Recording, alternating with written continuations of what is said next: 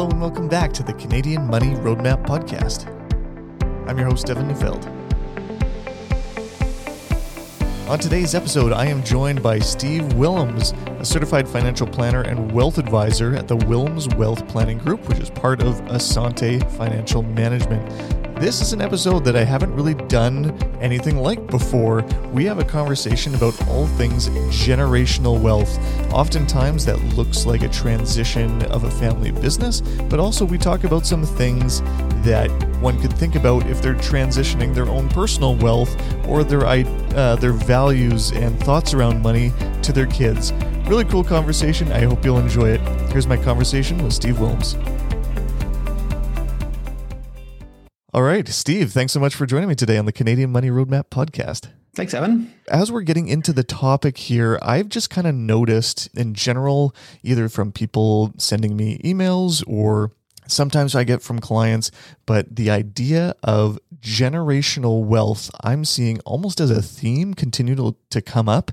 And I see it in my world a little bit on the business side of things where it could be you know a business owner thinking about their kids and how to transfer their business or even the, the wealth that they've built in their business, but also from people to use a maybe a, a demographic term here of mass affluent, or, uh, you know, people that generally have some comfortability around their financial situation, wanting to transfer that to their kids so I know that you have a little bit more expertise in this area specifically. And so I thought maybe we should start high level and just talk about generational wealth. And uh, maybe you could define that for us in simple terms. Right. Sure. Yeah, it's a bit of a it's a bit of an obtuse term, and certainly not something that we'd be you know talking about on a on a Saturday you know e- evening with our friends over. Right. So, I think when when most people think about generational wealth, they're they're thinking about the idea of of you know what do I have and how do I pass it on to the people that I care about often that that would be their their family, right? Like immediate or extended, something like that. You know, they're thinking about how, do I pass on these assets to to my my kids. I think the term generational wealth and you know think about transferring that wealth it does tend to come up more probably with with families who have you know some type of entrepreneurship or business or enterprise in, in their in their dna i mean the, the reality is you know about 45% of of families in the top 10% of net worth, they have business equity of some sort on their balance sheet. So near, nearly half, right? Nearly half of, of the, you know, quote unquote wealthiest families have, have some type of business equity. And so certainly, you know, the, the, the more, you know, the greater your balance sheet, you're probably thinking about how do I transfer not just the dollars in the sense, but like the, the business is like a living and breathing thing. How the heck do I transfer that on? Like, what is that? I've done this my my whole life for 30, 40 years. This is my baby. You know, how, how do I how do I even imagine someone else uh, on behalf of the family? It's it's a really tricky topic, and it can take a, a ton of different shapes. Yeah, so I'm hoping that today we can talk about some of those things as far as uh, businesses. But for those of you listening that are maybe not part of a, a a business or you know a second generation business owner or anything like that there's going to be a lot of takeaways here from our conversation i'm anticipating that'll be relevant for you in terms of how you can communicate with your family better and, and maybe some practical tips along the way too so maybe we should start with that business side of things a little bit more. Maybe can you break down, you know, the business aspect of building generational wealth and maybe some key considerations for business owners? Sure. I mean, yeah, business is the is the backbone of of so much of our society, right? And and we we don't even have to look that far that far back in in history to come up with uh, examples, right? You know, historical examples of of ways that this has failed uh, actually probably come to mind even easier, right? So, you know, think about this the the Rockefellers, the the Thomson newspaper chain. Of those three, only one of them actually retained their wealth. I often often say how how many of you have have received your you know your Eaton's catalog in the in the mail. You know, as we think about Christmas coming up, most haven't. Right. Another example in here in Canada of of of one of the ways that you know a couple generations later in this in this massive empire, Eaton's used to be one of the largest employers of Canadians. You know, and and and now they're they're gone. Right. So there's there, there are certainly ways that you can do this well. There's there's ways that you can get tripped up. You know, I, I, think that there are there are some businesses that have clearly cracked the code, right? Like there's a there's a business in Japan. It was founded in in seven uh, was it 700 and 578 AD. They're a construction company, right? Like they've lasted over you know 1500 years. It's just absolutely and they're just getting started. Yeah. Just getting started, right? like solving problems and, and fixing things and, and creating value for people, right? Walmart, you know, probably the, the biggest public family business. Last I checked, they do, you know, seven or was it four hundred dollars a year of revenue, right? Cargill, their their private family business, probably one of the largest private family businesses uh, around too. And I think from for, for someone who's kind of thinking about this, maybe for the first time from the from the from the outside, this could seem, you know, family business. It might seem like the Brady Bunch, right? Like if we're giving a metaphor to a show, right? Oh, it's like all chummy and happy. And for many of these businesses, and you, you spend enough enough time with them, it, it actually looks a lot more like the Addams family, right? so you've got, you know, it, we've got we've got skeletons in the closet, and there's a legitimate fear uh, within these business families that that their next generation will will kill the goose that laid the golden egg, right? And the, the odds are that that you know very few of these Canadian family businesses will actually survive. So maybe let's talk about some of those things specifically in terms of what some businesses or family transitions get right versus uh, ones that get wrong. I was reading some, or I was listening to a podcast recently where some more academic folks, uh, more academically minded than me, I'll say that, have done some studies on what they're calling the missing billionaires and the idea of these you know family business, businesses from days gone by they are largely not creating the billionaires of today right so if you look at the family wealth mm. from 100 years ago and if they would have just made very basic financial decisions, there should be thousands and thousands of billionaires based on that wealth that has not been transferred over here. You know, there's many, many reasons for it, and they wrote a whole book on it. But maybe um, that speaks to some of your experience here on in terms of what some people get wrong when transferring uh, to the next generation. Right, and I mean, just to just you know, in terms of the statistics, like what are the odds of a business actually succeeding onto an incoming generation? I mean, one in three will survive a, a one generational transfer.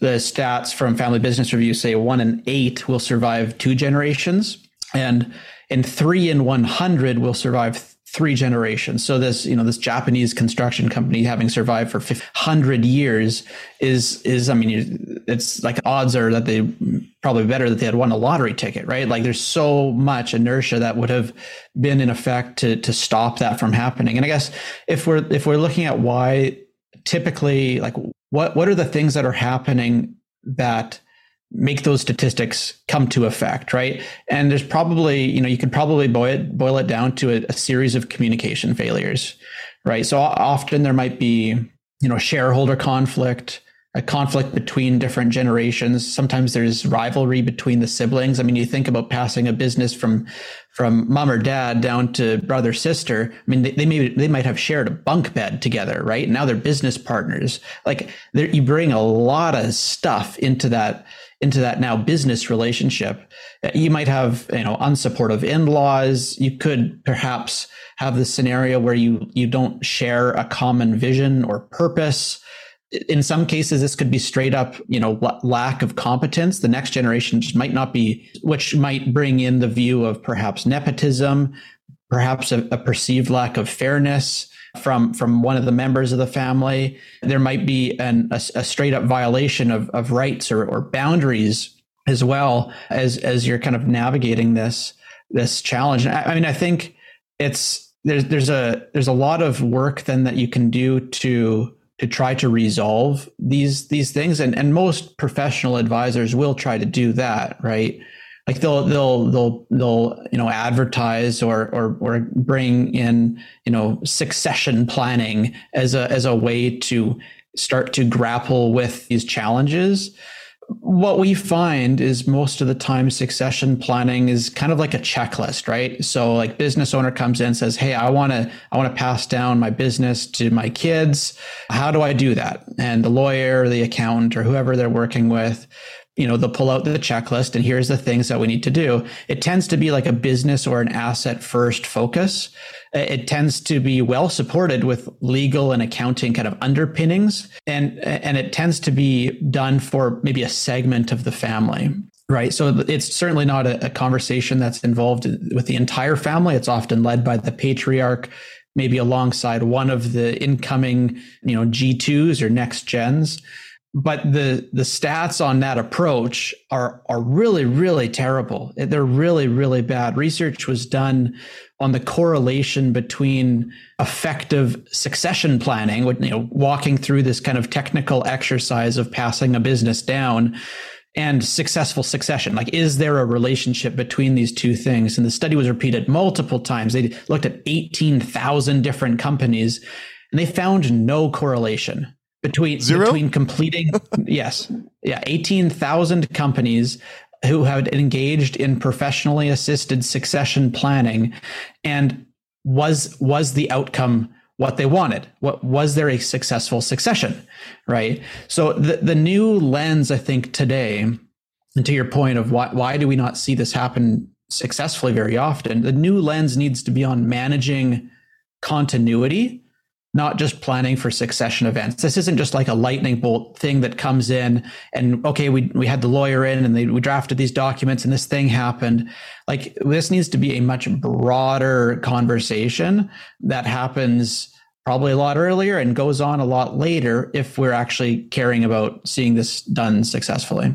Wow. Okay. So you're talking about timelines there instead of, you know, these point in time events. This is an ongoing thing all the time right? So Right. like uh, you could potentially make the case that someone is always succession planning in their business if they're doing it the right way, kind of thing, looping in the right frame of mind and the right types of conversation and things like that with the next generation. Maybe that's you know, maybe you and me with our kids even right now, even if it's not related specifically to the business. Right.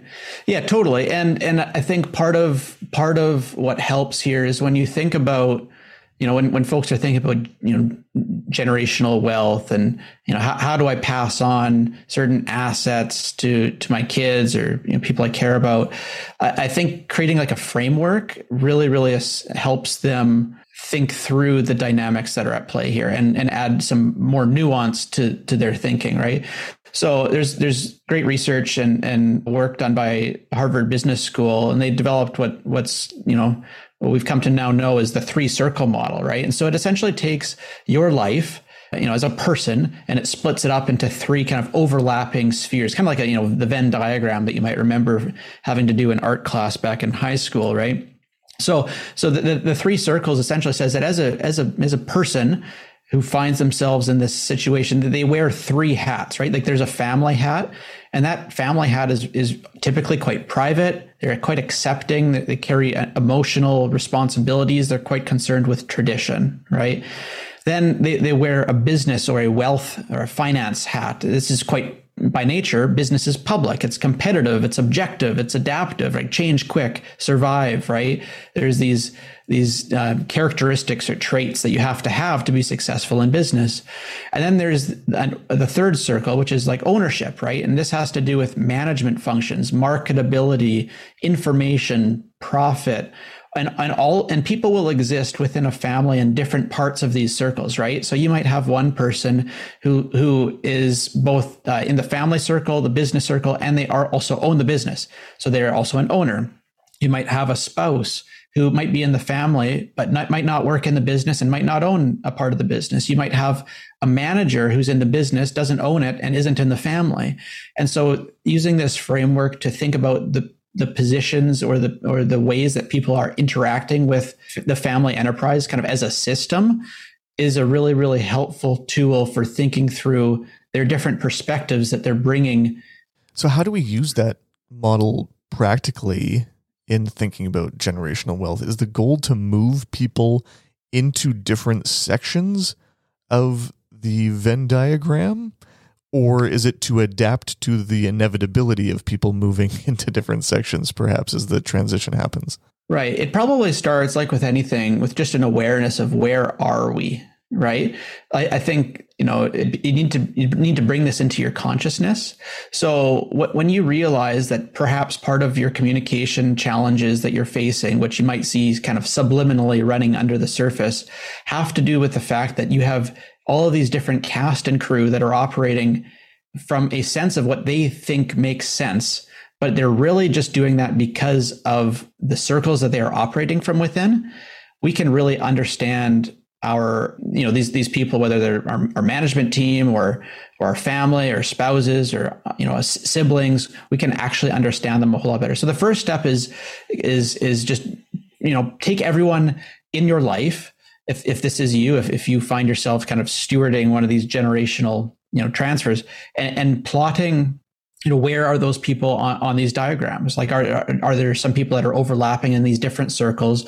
And then just pause just re- reflect to say okay what does that help me make sense of what i'm uh, what i'm dealing with right now? It's not necessarily a goal like okay we need to get everyone into the middle three overlapping circles. That's not the that's not the fix. That's not the goal the, the point though is just to probably start with an awareness of where are we today? And this is a, a tool that you can use to kind of self-assess uh, self not diagnose but self-assess where where everyone is at and then see if that helps you understand maybe why you're facing the challenges or roadblocks that you might be facing currently. Yeah i can imagine a business owner looking at the the next generation or their kids or their spouse or key people in their business who aren't necessarily family members and you kind of expect everybody to see things the exact same way that you do because you know, we're all in this together, right? Like we aren't we kind of rowing all in the same direction? But you I think you make a great point there of the awareness factor actually being relevant in terms of guiding next steps or the action items instead of that being an action item in and of itself. I kind of like this this three circle model for just identifying the as you put it like the cast and, and crew of, of of your whole family enterprise for for lack of a better term there right and even in in situations where maybe you don't have a business right so it's still helpful th- thinking through perhaps part of your you know your your your life as you think about generational wealth just take the business circle out of it right? So like what are the issues that are family issues? What are the issues that are like financial or asset issues? And then where where where do certain people in your life overlap between those those two circles? It's a little bit more of a of a simple you know schematic obviously and and you might not have quite as much of the level of complexity that those with kind of business assets might find themselves in but it still can be a helpful framework to, to figure out like what what's a you know wh- where are people approaching this challenge uh, through what lens right? Because all, all we want to do is the, everyone we have to assume that everyone's acting rationally. They're just acting rationally from the perspective that they find themselves in and so if you've got if you've got a, a, child, or if you are in fact the you know the G two of uh, in a in a family business, like you you live in the wake of a giant in some cases, right? Let's say your parent ran a successful business for 20, 30 years, and like you, you've got you've got questions of legitimacy, right? And and and whether you like it or not, your your your parent, the G one, has questions of of you know do do my kids have the drive the grit to to actually carry this this thing on? Like these are all everyone's everyone they still love each other they still care for each other but they are coming they're they're thinking through the same problem but through their own perspective which is entirely valid entirely valid. So the, whole concept that that we've kind of been skirting around here largely revolves around first establishing what is today and then perhaps what you want it to be. And alongside that, overarching that, is communication with all parties within there. Do you ever find an unwilling second generation that's getting kind of like obligated into a succession here? And I cannot imagine that ever going well. You know, I even see that outside of the business context of like the parent, you know, you've got a cabin up at the lake so yeah, we want to make sure we keep the cabin in the family. And the kids behind the closed doors are saying, I don't want to deal with the cabin. Like it's nothing but maintenance and headache. And I live five hours away. Like I don't want to deal right. with that. I want to check. Right. Like I'd rather yeah. just, you know, or I, I saw someone on Twitter the other day was like, yeah, I'm going to accumulate all these shares in XYZ company and I'm going to pass along the shares to my my kids. Tax problems notwithstanding there, do the kids want these shares of these companies or would they rather just have a check and do whatever they want with it?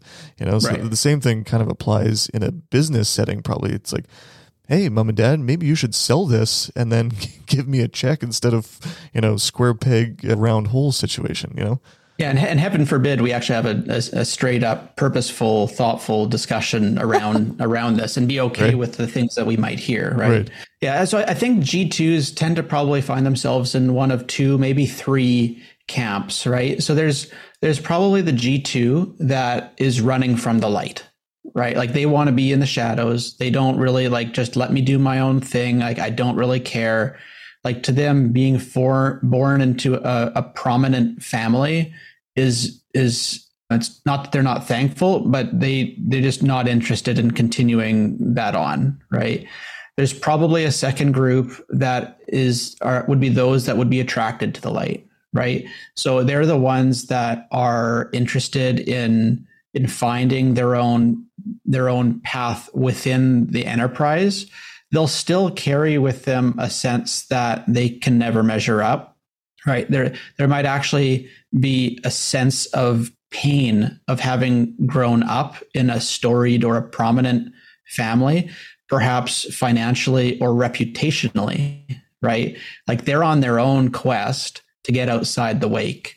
And and and that second group who is going to try to solve that quest they're going to do it by staying within kind of the family ecosystem. There's probably a third, but for for for intent our, our discussion, let, us just say that there's two, right? Like those that run from the light, not run, but like they just don't want to have any part of it, and those that will kind of reconcile this quest for legitimacy by maintaining still within within that family ecosystem Okay, before we got started here, and actually the other day when we were chatting, you mentioned something about the idea of a life starter fund. I hadn't heard this specific language before here, but let's just kind of put some maybe more practicality around the idea of creating generational wealth in everyday folks and, you know, people that look around and see, my goodness, like the cost of living here is just getting out of hand. And uh, but I've done pretty well for myself. I've been a good saver, whatnot. I want to make sure my kids are you know they, maybe they've got an easier path than I had um, or something like that. So maybe can you explain uh, your idea of a life starter fund and some things that you might want to consider in that regard? Right. So so the, the tension as a parent is on on the one hand they want to see what's best for their kids, right? Like they they want they want to see them thrive. They want to see them experience you know blessing they want to see you know their their kids really do well right? And on the other hand they don't want their kids to lose the grit or fall into a state of apathy where they get caught up with what some might call affluenza right? And so there is this very real tension in in the G1 in the patriarch's mind of wanting to do the the first thing without causing the second thing. And it's, it's a very real real tension for them.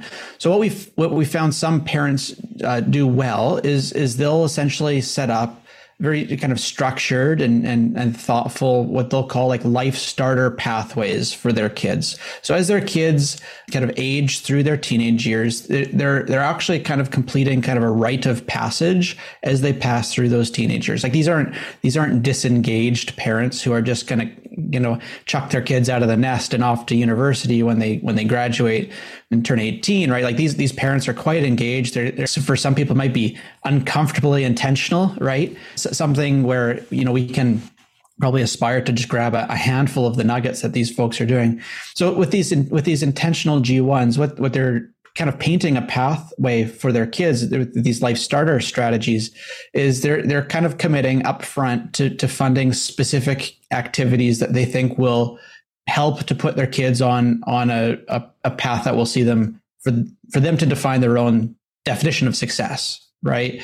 So typically this would come with a, a commitment to fund a, a, percentage of their of their their post-secondary schooling right? Maybe maybe not in all but in part right so maybe cover the tuition but not the room and board because you don't still want them to be able to have the the drive to to work and earn some some income through through school. Uh, another phase in this kind of life starter pathway would be perhaps for some a, commitment to fund you know wedding costs, perhaps a portion of the their first vehicle, perhaps at a certain checkpoint a, a commitment to assist with the the purchase of some type of housing. Again this is this is not like the game of life where we're kind of going through and systematically it's it's it's got to be laid on top of kind of what is right for for the kid and and the and the child and kind of where they're at in their their own growth and personal development. But kind of mapping out like hey as as parents here's what we're thinking we want to be doing to support you. So that way you can give that information to the child so that they can actually make life choices with awareness of those financial realities. And and I think that's where many G1s struggle is is is having the proper conversation with their kids to allow their kids to integrate that reality into their own personal planning as opposed to it being accidental or a surprise like oh you just did this thing so we're going to give you this. It almost seems like it's like a reward then right? Like a perk for doing the right thing and finding favor with their parents. I think the parents that are intentionally kind of mapping this out start to finish here's how here's the arc of how we want to envision supporting our children as they as they pursue you know fulfilling work and and life those are the ones that that i think kind of stumble on it to a fair bit of success. Part of the thing that stood out to me in what you described there is the idea of proactivity versus reactivity, right? So, in your description there, proactively deciding what format or what things you're going to help fund doesn't necessarily put exact dollars to it, but it's around concepts and events and things that you want to, you know, provide the leg up on because a reactive thing could be like, you know, well, dad, I need another 10 grand for this. Or, you know, it's just, it's, that's more of an asking for money. And then in the moment, you kind of have to come up as like, well, am I going to do this or am I not going to do this? Right. Whereas if you have a proactive plan in place for these life starter events, that kind of takes those, those awkward decisions off the table a little bit they'll still come up, I'm sure. But it, it, largely addresses some of the elephants in the room before they get there. Yeah, absolutely. I mean, the the ones who are are reactive, the, the the the secondary effect of a reactive decision is equalization, right? So how are you going to reconcile, you know, being perceived as as a fair steward of family resources when when you're divvying out you know dividends to to one dependent child and and not allocating that that resource to others who perhaps are further along in their journey right? And and then the relational knock-on effects of of that type of perceived inequality might feel like the right thing to do in that in that moment and in that time but can create a, a, series of kind of dominoes that when you're in the moment you you struggle to see that there are dominoes behind the first domino. But having you know worked with families who are kind of grappling through these these these quandaries we can full well see the, the number of dominoes that that are, are behind the domino that they're looking square at right? Maybe a, a practical story here in this regard was just how my folks helped cover the cost of post-secondary education for me. They told me in my later years of high school, anyways, that they would cover my first year of post secondary 100%, then 75%, 50%, 25 and then anything after that I'm on my own. And so lo and behold, I had a pretty serpentine path towards my my eventual degree where I did some uh, a couple of different schools and I did one program that it was actually in Greece I lived on a sailboat for a while, kind of sailing around. That's believe it or not, it was a, a school adjacent program, but it was expensive. And so, but my parents stuck to that percentage system. And so if I was taking longer to complete a traditional degree, guess who had to come up with the money?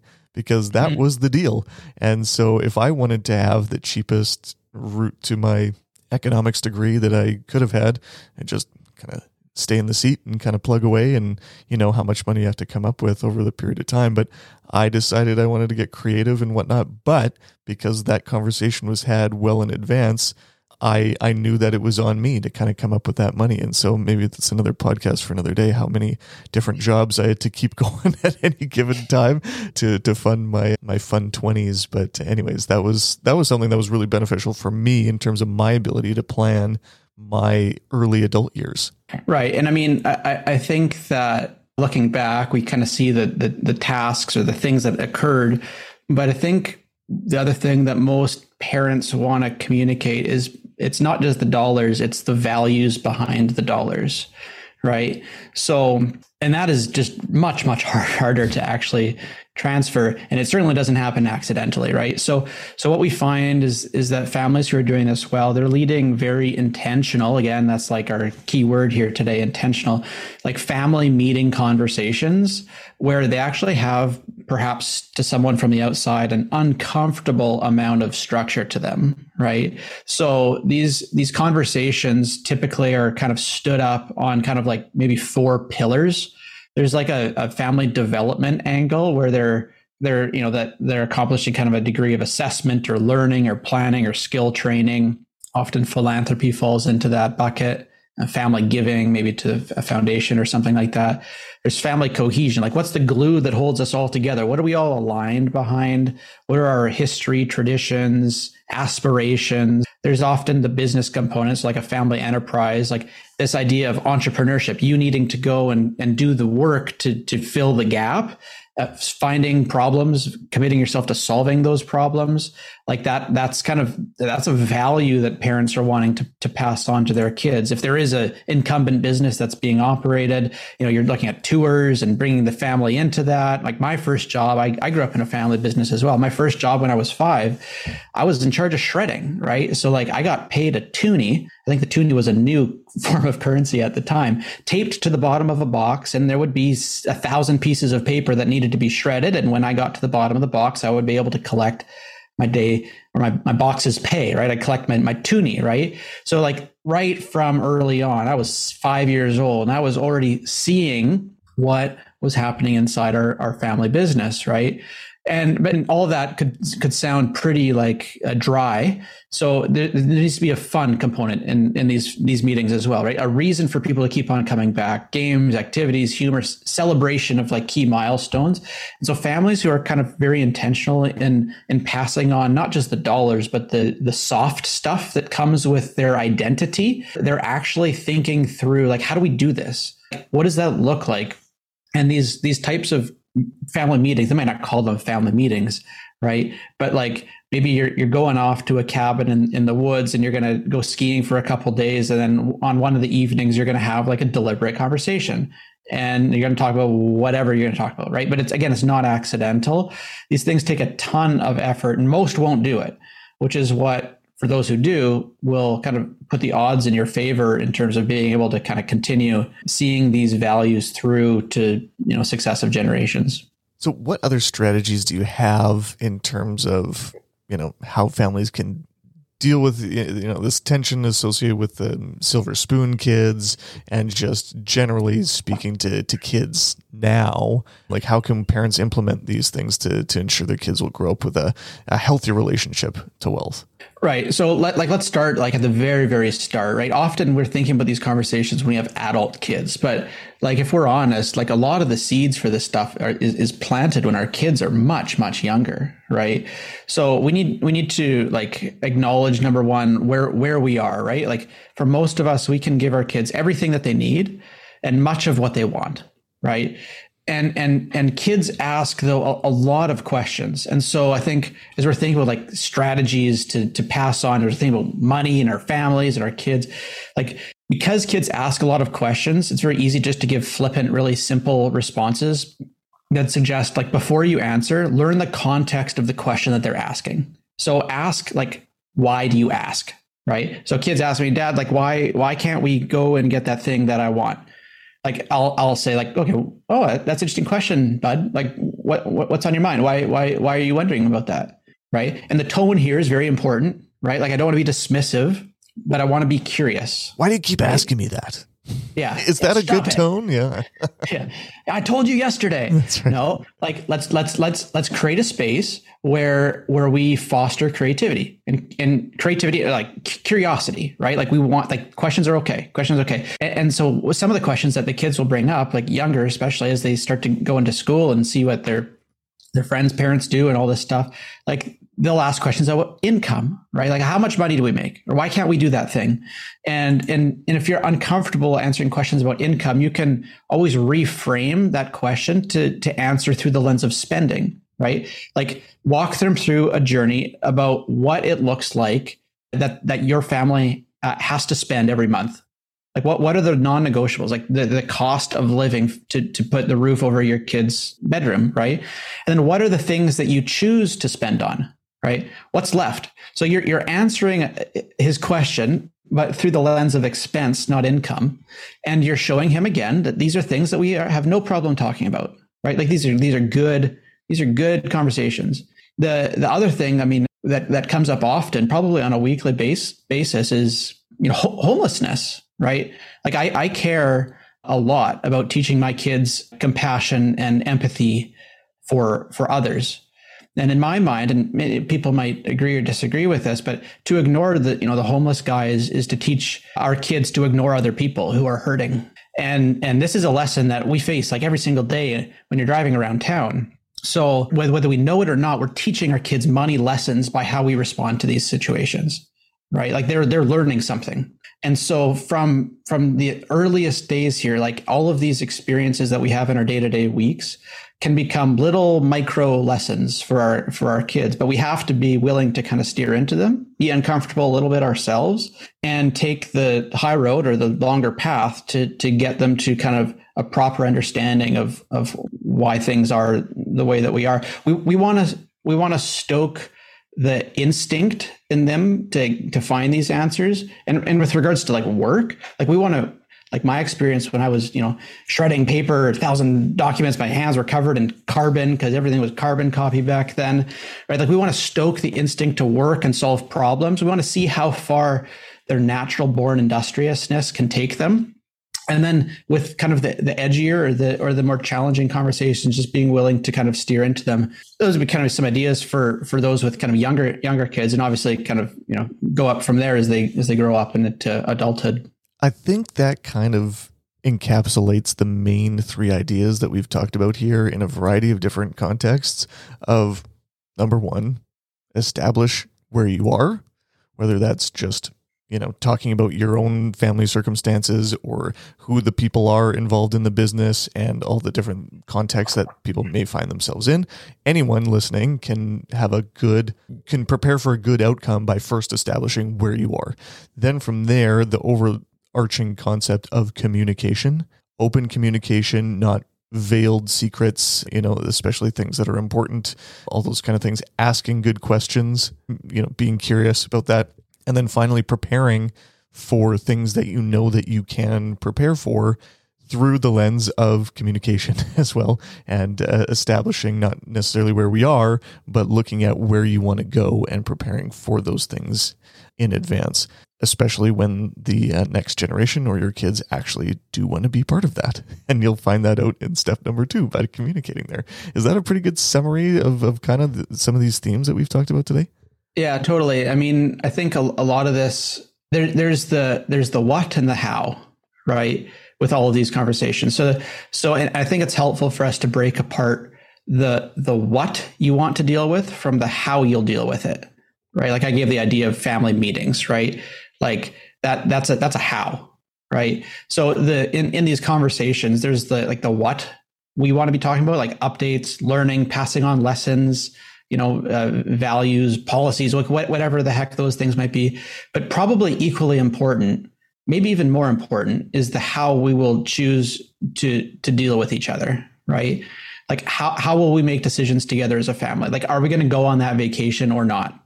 How do we make those decisions like is that is that is that a, a consensus is this a delegation like you're going to go and make a decision and come back to us is this autocratic right uh, how, how will how will disagreements be handled like how will we ensure that everyone feels heard how will we keep the energy up around certain decisions, right?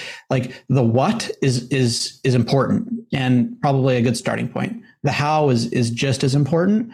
And and I think because we often struggle to put the same amount of energy into the how as the what, I think that's probably one of the biggest barriers that stops families from having good relationships with money within the context of their family.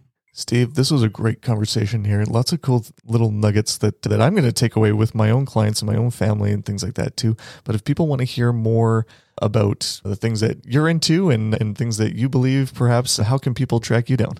Sure. So websites willemswealthplanning.ca, quite active on LinkedIn. Also have a YouTube channel at Willems Wealth that you can track us down. Certainly available through a lot of those different avenues. Awesome. Thanks so much for joining me. I really appreciate you taking the time to share this with us. This is great. Thanks, Evan. Thanks for listening to this episode of the Canadian Money Roadmap Podcast. Any rates of return or investments discussed are historical or hypothetical and are intended to be used for educational purposes only. You should always consult with your financial, legal, and tax advisors before making changes to your financial plan. Evan Neufeld is a certified financial planner and registered investment fund advisor. Mutual funds and ETFs are provided by Sterling Mutuals Inc.